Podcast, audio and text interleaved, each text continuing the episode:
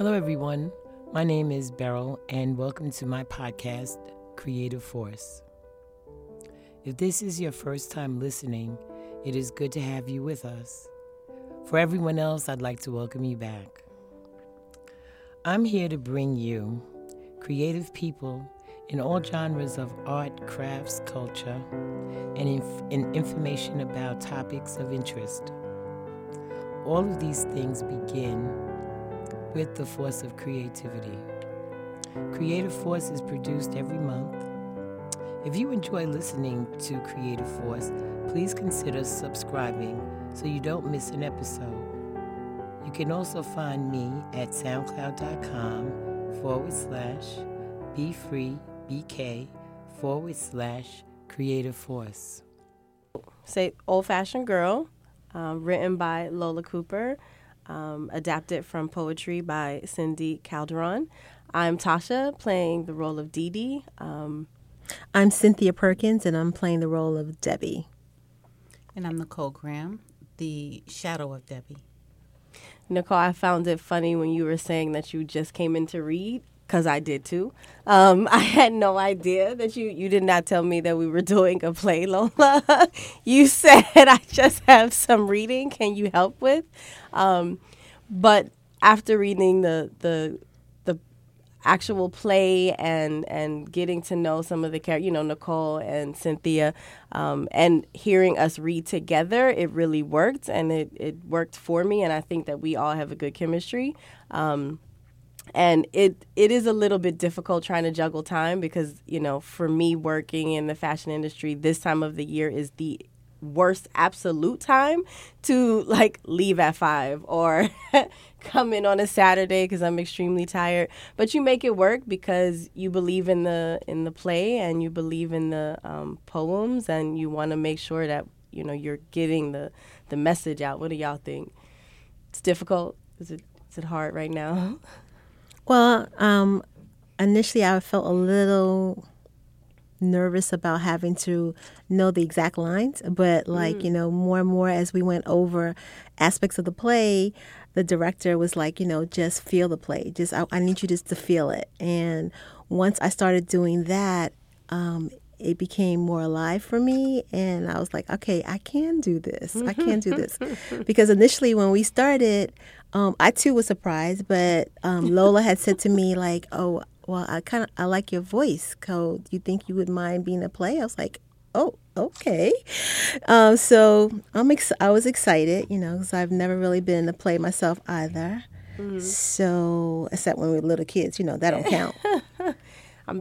and so this is Nicole. I am again the shadow of Debbie, and the idea of being in a play, I never even never even, I just couldn't even fathom being on stage and someone, hundreds, watching me. Um, so I'm very happy to be with Tasha, who has been in the production already, and Cynthia is just so easygoing.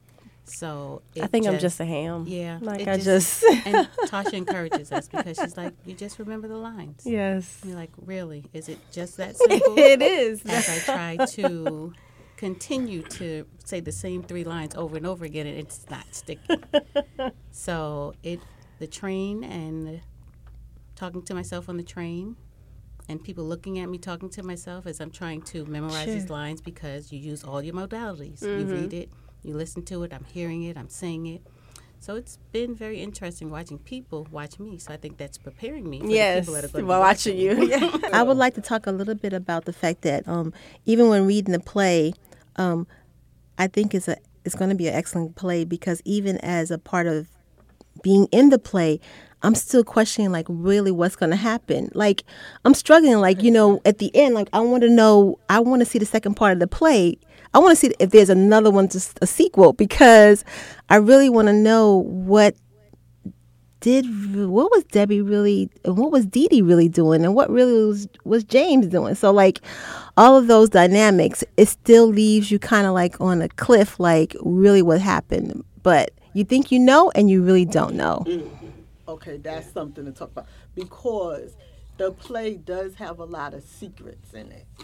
You know, there's secrets from James and there's secrets from Debbie. That's the title of the second one. Secrets from Dee Dee. Secrets. That's Yeah. that's that's that's kind of um, cute because families in general Always have, have secrets. so many Mhm. secrets. Secrets. It's sickening. I know. and everything doesn't come out. No, it doesn't. I'm, and and what tickled me, um, okay, with Cynthia, she she says, "Oh, Debbie's so like freaking forgiving. She's so forgiving and stuff." And then I said, um, "Do you know why?" And she didn't know, and it was in the beginning of the play. What was it? Oh no, save it for the people to see. Yeah. it. Yes. I said, "Read the beginning," and If- she if- tells if you, you why. wanna know and then she read it back it and said, "Oh." and what the secrets are, then you'll just have to come out and see this play. I will have all the information about it on the podcast, The Old Fashioned Girl, written by Lola Cooper, and the original poet being Cindy Calderon. All right, thanks again, and um, I hope you enjoyed this podcast.